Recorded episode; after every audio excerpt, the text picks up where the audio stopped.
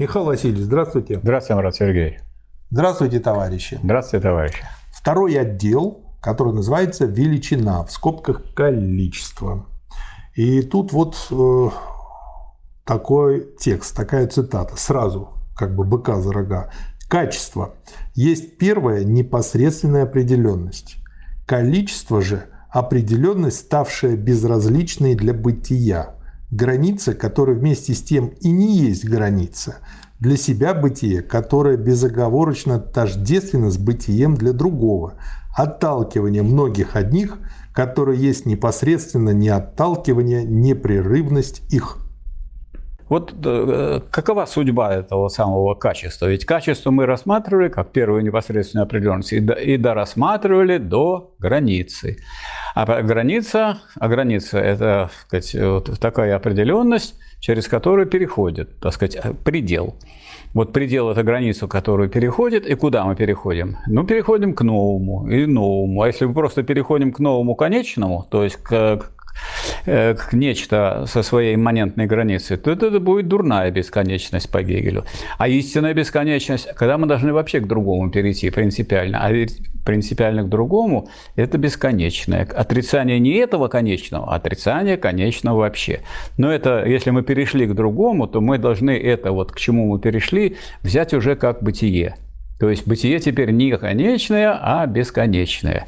А следовательно, конечное куда делось? В нем в бесконечном. И тогда получается, что как бы граница тут тоже есть конечное бесконечное, только положительным является бесконечное, а в нем есть и конечное. Вот этот кусочек показывает, что потом дальнейшее движение не выводит нас за рамки вот этого бесконечного. Мы будем, так сказать, э, одно и многое, получается, э, потом между одно и многое никакой границы нет, оно одно в другое переливается, и получается, что вот это количество может изменяться без изменения качества. А потом обнаруживается, что оно может-то может, но за известными, так сказать, может так получиться, что количество количество накапливается, накапливается, и совершается скачок, переход э, в иное качество, а качественное количество. Вот о чем идет речь вот в этом маленьком кусочке. Но я, поскольку мне пришлось тоже многократно это читать, чтобы понять, первое, что я понял, что это, ну, как бы планчик дальнейшего изложения и предыдущего. И сейчас по нему и пойдем. Да. Глава первая. Количество. Параграф первый. Чистое количество.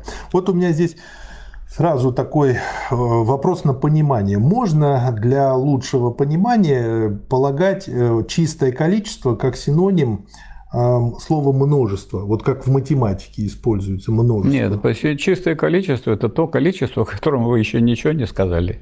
То есть э, Оно это чистое множество еще... это впереди будет. Это впереди. Угу. Там много будет количеств, много разных, так сказать. А здесь просто оно чистое, потому что, ну, в самом начале чистое бытие это что? А, все, понял. Вы же ничего, вы, ничего не сказали, поэтому обдумывали, обдумывали, получили чистое ничто. И здесь чистое количество. От чистого количества вы пойдете уже к такому, которое какое-то имеет содержание.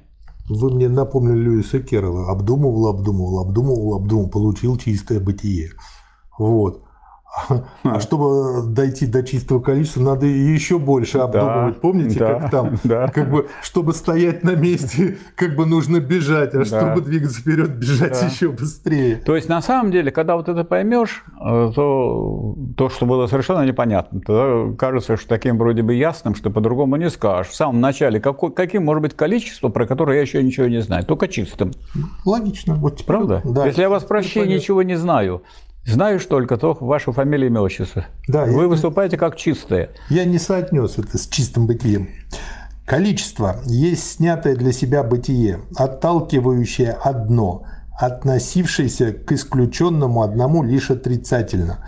Теперь перешедшее в соотношение с последним относится тождественно к другому и, стало быть, потерял свое определение для себя бытие перешло в притяжение. Абсолютная неподатливость отталкивающего одного растаяла, перешла в это единство, которое, однако, как содержащее в себе это одно, определено вместе с тем через внутреннее отталкивание. Есть единство с самим собой, как единство вне себя бытия. Притяжение есть таким образом момент непрерывности количестве. И дальше. Непрерывность есть, следовательно, простое, саморавное соотношение с собой, не прерываемое никакой границей и никаким исключением. Но она есть не непосредственное единство, а единство для себя сущих одних. В ней еще содержится внеположность множественности, но содержится вместе с тем как нечто неразличенное, непрерываемое. То есть я вижу, что оно длится, длится, длится, длится, но еще оно но длится больше это, ничего длится еще нет. это про время. А тут э, говорится о том, что вы же берете многое, но это многое состоит из чего? Из одних. Угу. А одни чем отличаются от, э, от, э, от нечто? Потому что у них нет границы. Угу. От конечного. Чем отличается? Нет границы. А раз у них нет границы, они одно в другое переходят безгранично.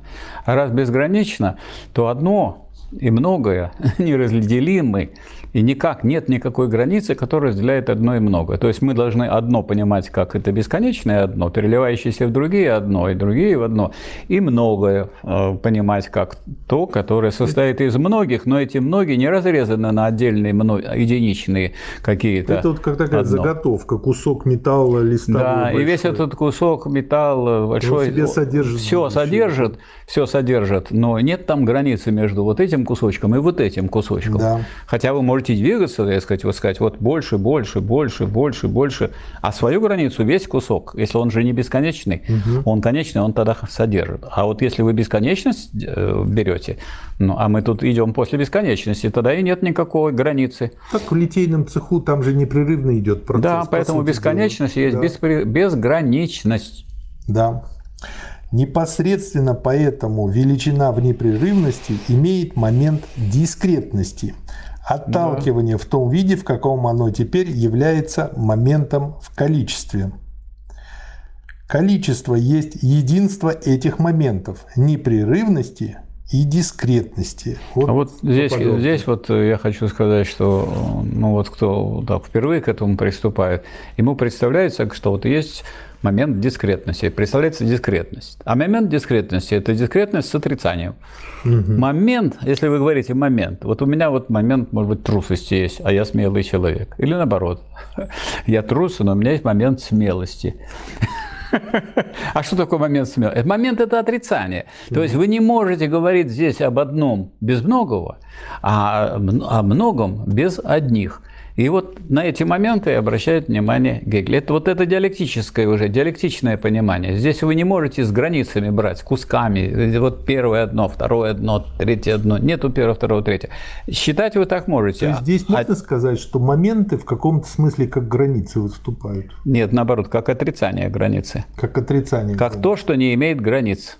Угу. То есть одно переходит во многое не таким образом, что оно выходит за границу, уже позади выход за границу, а многое содержит эти одни не так, что оно куда-то исчезает, а оно благодаря этим одним, которые в нем непрерывно одно в другое переходят угу. и дают это самое бесконечное. А как еще правильнее понимать бесконечное? Бесконечное – это без отрицания конечного. Раз отрицание конечно, всякая граница отрицается, всякое деление на куски отрицаются. То есть это по сути как вот, допустим, теплое течение в холодном океане, я, стрим. Я хочу. Можно что-то такое вот?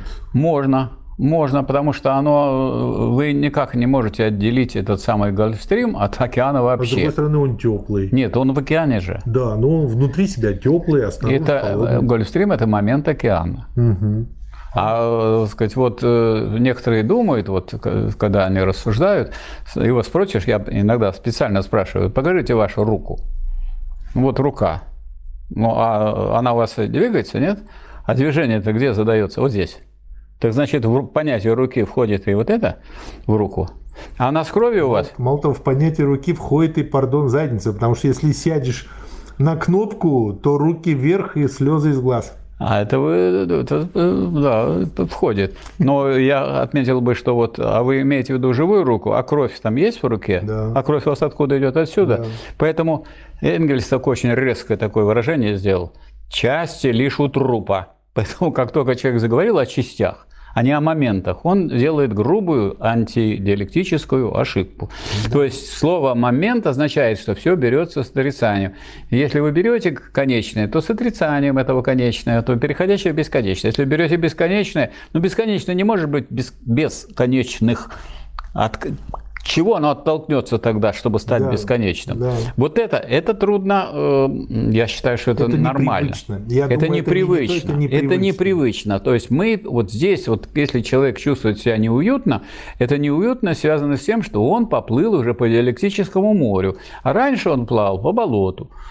В общем, если кто-то спросит, как бы, чем мы тут занимаемся, будем отвечать непривычными вещами. Да, мы именно так. У нас есть момент истины. Да. Он будет говорить, так что у вас глупости есть, такой момент тоже есть. Да. Примечание. Представление чистого количества. Чистое количество еще не имеет границы, или, иначе говоря, оно еще не есть определенное количество, а поскольку оно становится определенным количеством, граница также не служит его пределом. Оно наоборот, именно и состоит в том, что граница не служит для него пределом, что оно имеет для себя бытие внутри себя как некоторое снятое.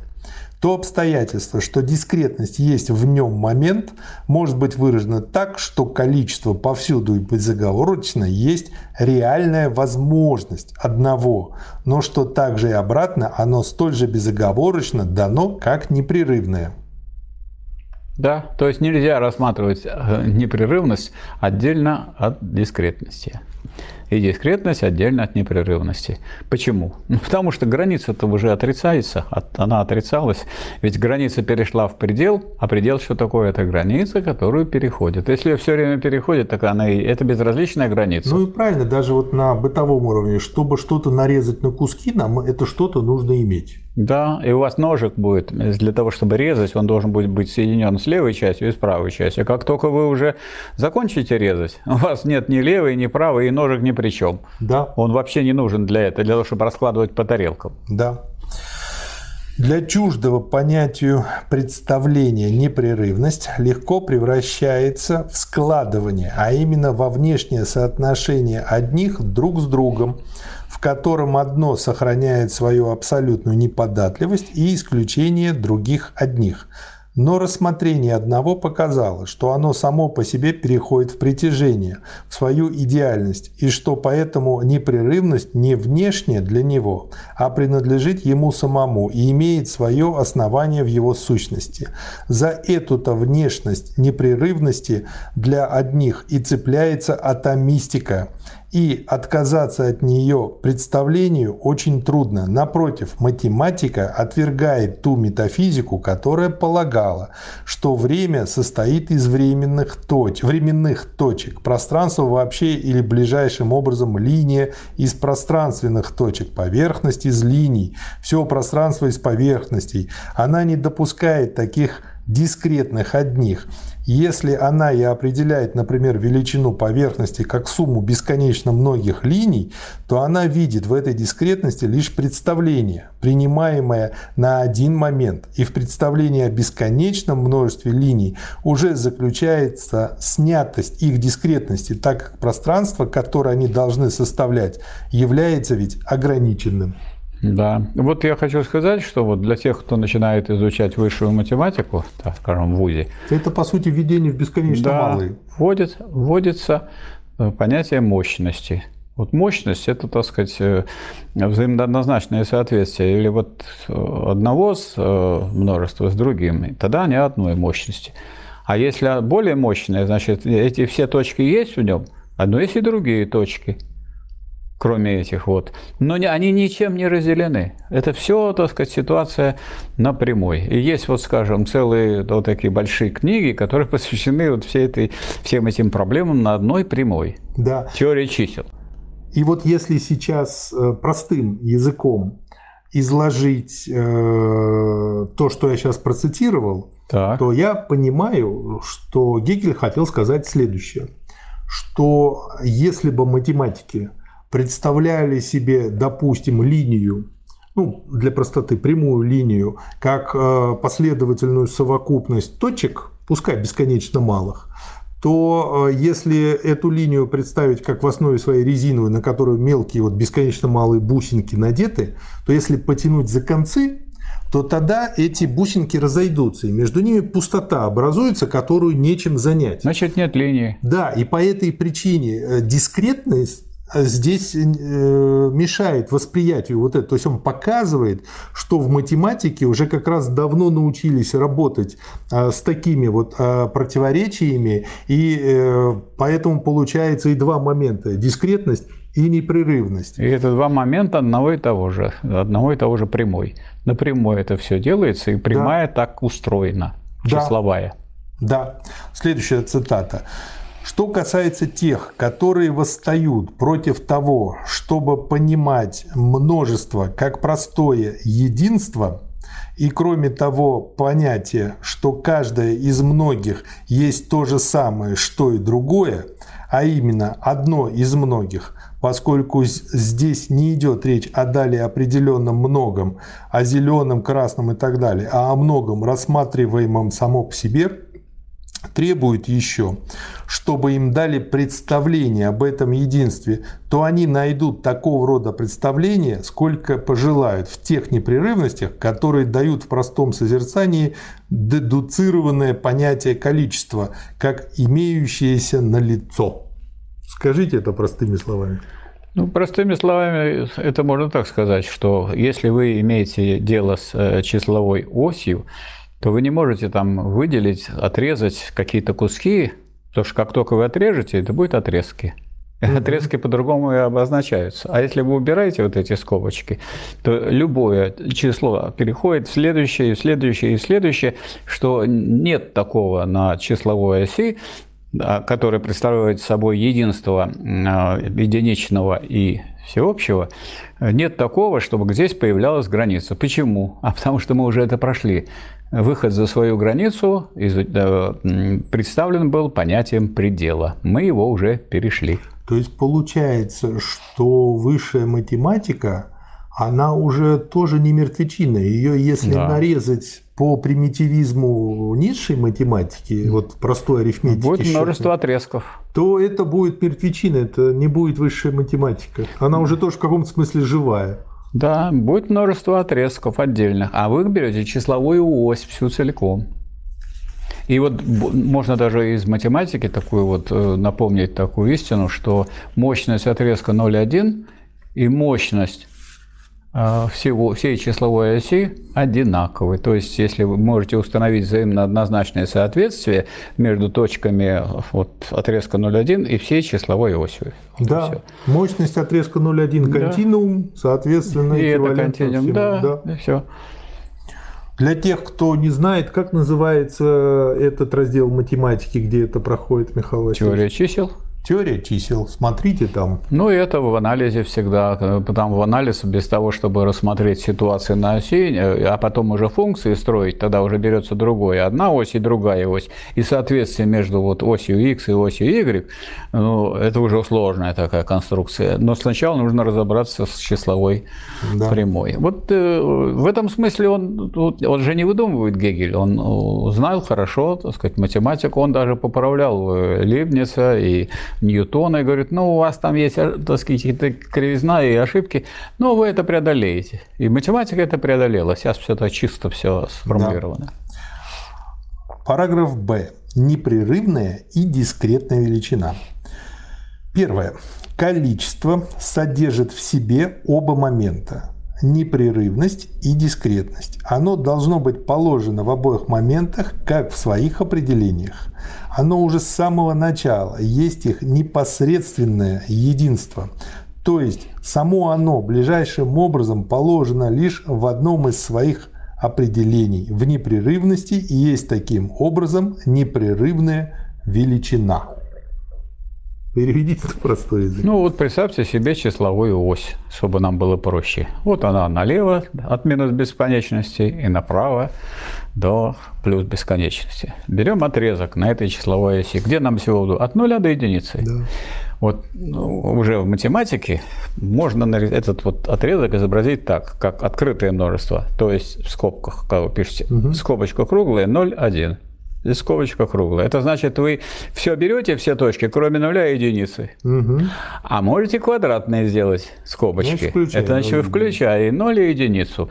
То есть квадратные-то вы можете сделать, но это вы уже вырвали. А в живом виде, так сказать, естественно, они а, переходят одно в другое. А Нету, нет, такого, нет такой границы. Вот эту бесконечность, э, отсутствие границы – которое представляет собой не просто э, выбрасывание границ, а ее отрицание. Оно присутствует здесь. Для меня тут вот открытие в том плане, что я математику всегда воспринимал как механическое, а оказывается Она не вся диалектическая, математика. да. Да. Вот у нас, значит, э, был э, декан факультета наш, профессор Боревич, он написал книгу такую толстенную «Теория чисел», и все это, всего, все это сцены, которые разыгрываются на числовой оси. Да. И теоремы там соответствующие и так далее, и голову сломишь. Второй пункт. Непосредственное количество есть непрерывная величина. Но количество не есть вообще некоторое непосредственное. Вот, Непосредственность, здорово. да, как бы обратно теперь, Да. это та определенность, снятостью которой является само количество. Последнее следует, стало быть, положить в имманентной ему определенности, которой является одно. Количество есть дискретная величина. Скажите простыми словами. Значит, количество – это снятое качество. Раз снятое качество, если вы возьмете одно, значит, вам вот надо его снимать. И то есть любая граница отрицается. Раз любая граница отрицается, появляется непрерывность. Но непрерывность от чего?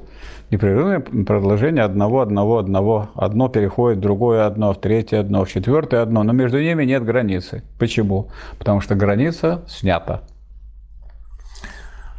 Ужас. Ужас.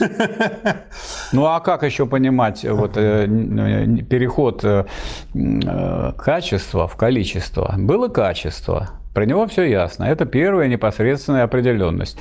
А когда вот это качество доросло до предела, опять было хорошо, еще и предел был, так сказать. Но предел оказался границей, которую переступают. Ну, раз границу переступают, вот получилось вот то, что мы имеем. Раз вы все время переступаете через границу, вы не можете найти теперь покоя себе для того, чтобы вот сказать, ну, наконец, я нашел вот кусочек такой, на котором буду, так сказать, Это жить, очень хорошо рассматривать все. иллюстрировать числами. Да, Там числами. натуральные, Да. э, целые, Натурально берутся по, по отдельности. А если вы числовую ось, там уже, Да. Значит, можно так сказать, нет двух рядом стоящих чисел на числовой оси. Нету. Ужас. Более того, между ними бесконечно много чисел. Более того, мощность этого вот кусочка такая же, как у всей числовой оси. То есть можно Мало того, установить... какой бы маленький ни взял, Да, да. в нем поместится все. Да, то есть взаимоозначное соответствие можно установить между этим кусочком и всей числовой Можно прямой. из этого сделать такой шутливый вывод, какой бы ни был маленький головной мозг, в нем вся Вселенная поместится. Да, конечно, безусловно. Опаньки. Так она и так помещается. надо думать По сравнению со Вселенной, наш, плохо о наш, голов- наш головной мозг очень маленький. Потому что Вселенная бесконечна, а мозг наш конечен. Да. Но наш конечный мозг выходит к бесконечности, когда мы обдумываем Ой. Вселенную. Да, вообще это самое большое удовольствие мозги Ну, напрягать. удовольствие, конечно. Количество есть бытие вне друг друга в себе, а непрерывная величина есть это бытие вне друг друга как продолжающее себя без отрицания, как в самой себе равная связь. Дискретная же величина есть эта внеположность, как не непрерывная, как прерываемая. Однако с этим множеством одних у нас не получается снова множество атомов и пустота, вообще отталкивание. Так как дискретная величина есть количество, то сама ее дискретность непрерывна. Эта непрерывность в дискретном состоит в том, что одни суть равны друг другу, или, иначе говоря, в том, что они обладают одной и той же единицей. Дискретная величина есть, следовательно, внеположность многих одних как равных. Не многие одни вообще, а положенные как многие некоторые единой единицы. Вот здесь мы видим на практике, на, на деле применение того, о чем все слышали, Да. что надо брать противоречия как единство и борьбу противоположностей. Это к чему относится? Ко всему. Значит, это относится к единству конечного и бесконечного. Значит, как же вы берете конечное без бесконечного? Если вы возьмете без бесконечного, оно не конечное. Потому что оно должно быть частью конечного, бесконечного. А если вы наоборот возьмете, э, сказать, от- возьмете бесконечное бесконечных, так оно не является бесконечных, потому что в самом слове бесконечное содержится отрицание конечного. То есть в определение самого бесконечного входит конечное. Вот об этом тут Гегель пишет, потому что о другому, по-другому диалектическое э, понимание невозможно. Примечание. Обычное разлучение этих величин. В обычных представлениях о непрерывной и дискретной величинах не принимают во внимание того обстоятельства, что каждая из этих величин имеет в себе оба момента, как непрерывность, так и дискретность. И их отличие друг от друга составляет только то, какой из двух моментов есть положенная определенность и какой есть только в себе сущая определенность. Пространство, время, материя и так далее – суть непрерывные величины, так как они суть отталкивания от самих себя, изливающиеся исхождение из себя, которое вместе с тем не есть переход или отношение к некоторому качественному, качественно другому. Они имеют абсолютную возможность того, чтобы одно повсюду было положено в них, как положено не как пустая возможность простого инобытия, как, например, говорят, что возможно, чтобы вместо этого камня стояло бы дерево, а они содержат принцип одного в самих себе. Он есть одно из определений, из которых они конституированы. Хочу привести простой пример. Чай пили сладкий? Ага. Два варианта есть сделать его сладким. Значит, у меня есть кусковой сахар, и еще у меня в сахарнице есть сахарный песок. Беру три ложки песка. Вот три ложки отдельно ведь были. Имейте в виду, беру одну, беру вторую, беру третью. Размешиваю, получаю сладкий чай. Беру второй стакан. Не беру больше этот самый, этот такой сахар, песок. а Беру куски. Беру один кусок сахара, бросаю. Потом беру второй кусок сахара. Это дискретные. Тут нет. А там вроде как песок непрерывный. Можно было вот то, что я три сделал, высыпать как бы кучкой туда. А тут я три куска положил, размешиваю. И что получил? Опять сладкий чай. И такой сладкий чай, и такой сладкий чай. Так вот, оба момента и дискретность, потому что вы все равно различаете. Вот в том чае, в котором ничего уже не видно, имеет место три ложки чая или три куска сахара. Он как история сохраняет. Вот на историю все сохраняет. Вот это неудивительно. Вся ведь э, наука логики состоит в том, что весь хвост, так сказать, предыдущий, от простого до этого момента сохранять в дальнейшем движении всю историю. А если вы берете всю историю, вот тогда действительно вы берете богатое содержание. А если вы каждый раз рядоположенное берете, у вас как бы все начинает рождаться вот с, с начальной То есть головы. У нас как бы получается, Нет развития. клали сахар, клали, а он куда-то делся. Никуда-то делся. А потому что вы клали, а другой высушивал, и этот сахар забирал. Да. Равным образом и обратно в дискретной величине не следует упускать из вида непрерывность. Этим последним моментом, как показано, служит одно как единица. Непрерывная и дискретные величины могут быть рассматриваемы как виды количества, но лишь постольку, поскольку величина положена не под какой-нибудь внешней определенностью, а под определенностями ее собственных моментов. Скажите это простыми словами. Я скажу про одно. Вот люди, когда говорят одно, они должны понимать, что одно-то без границы берется. Оно берется без границы, и так одно, и так одно, и так одно, и так одно. И это одно переходит во что? В бесконечное. А если бесконечное, оно же отрицает любое одно. Поэтому оно любое одно, которое вы вытащите, оно это уже не будет одно, потому что оно только в этом бесконечном должно содержаться, но в отрицательном смысле. То есть надо всегда брать пару. В этой паре, в этой паре есть и то, и другое. Здесь есть бесконечное и конечное, и они друг от друга Вот не разлей вода. Из большого мешка сахара мы из любого места можем взять ложку сахара. Да, новую ложку взяли сахара э, из этого мешка. И эта история никуда не девается. А можете обратно высыпать. И эта ложка там останется. Но эта ложка останется вместе с другими ложками, которые как ложки не выделены. Да. Параграф С. Ограничение количества. Вот это сложная штука, потому что граница да. в качестве, она ушла. Потому что предел – это граница, которую переходит. Переступает, то есть отрицают. А здесь ну, а где-то она проявится же. Вот мы уже можем, так сказать, прогнозировать, что ну, куда-то она, если она где-то там закопана и делается, то она все равно где-нибудь ну, вспухнет. Ну, закопали, хорошо. Вспухнет и появится. Вот поэтому он и говорит ограничение количества. Дискретная величина имеет, во-первых, принципом одно и есть. Во-вторых, множество одних. В-третьих, она по существу непрерывна. Она есть одно, вместе с тем, как снятое, как единица, есть продолжение себя как такового в дискретности многих одних. Она поэтому положена как единая величина, и ее определенность есть одно, которое есть в этой положенности и на личном бытии, исключающее одно – граница в единице. Можно приведу пример? Давайте. Градусник видели? Да. Температуру мерили? Да. Вот когда температуру вы мерите, вы мерите температуру, это целое, это все одно. Угу. Но вы всегда меряете какую-то конкретную. Получили вы температуру 36,6. Ага. А то есть может, это как эталон, а может 37. Вот, то есть на самом деле вот в этом, вот в этом термометре содержится вот эта вся картина. Потому что вы-то берете, так сказать, как бы бесконечное движение. Ну, на этом участке, конечно. Тут только участок от там, от такой температуры, при которой низкой еще человек живет, до такой температуры высокой, при которой он живет. Но на этом участке какая угодно может выскочить температура. И здесь вот конкретная температура будет одно – но она может одной быть и больше, а может одной быть и меньше. И все время меряют температуру, все разные одни.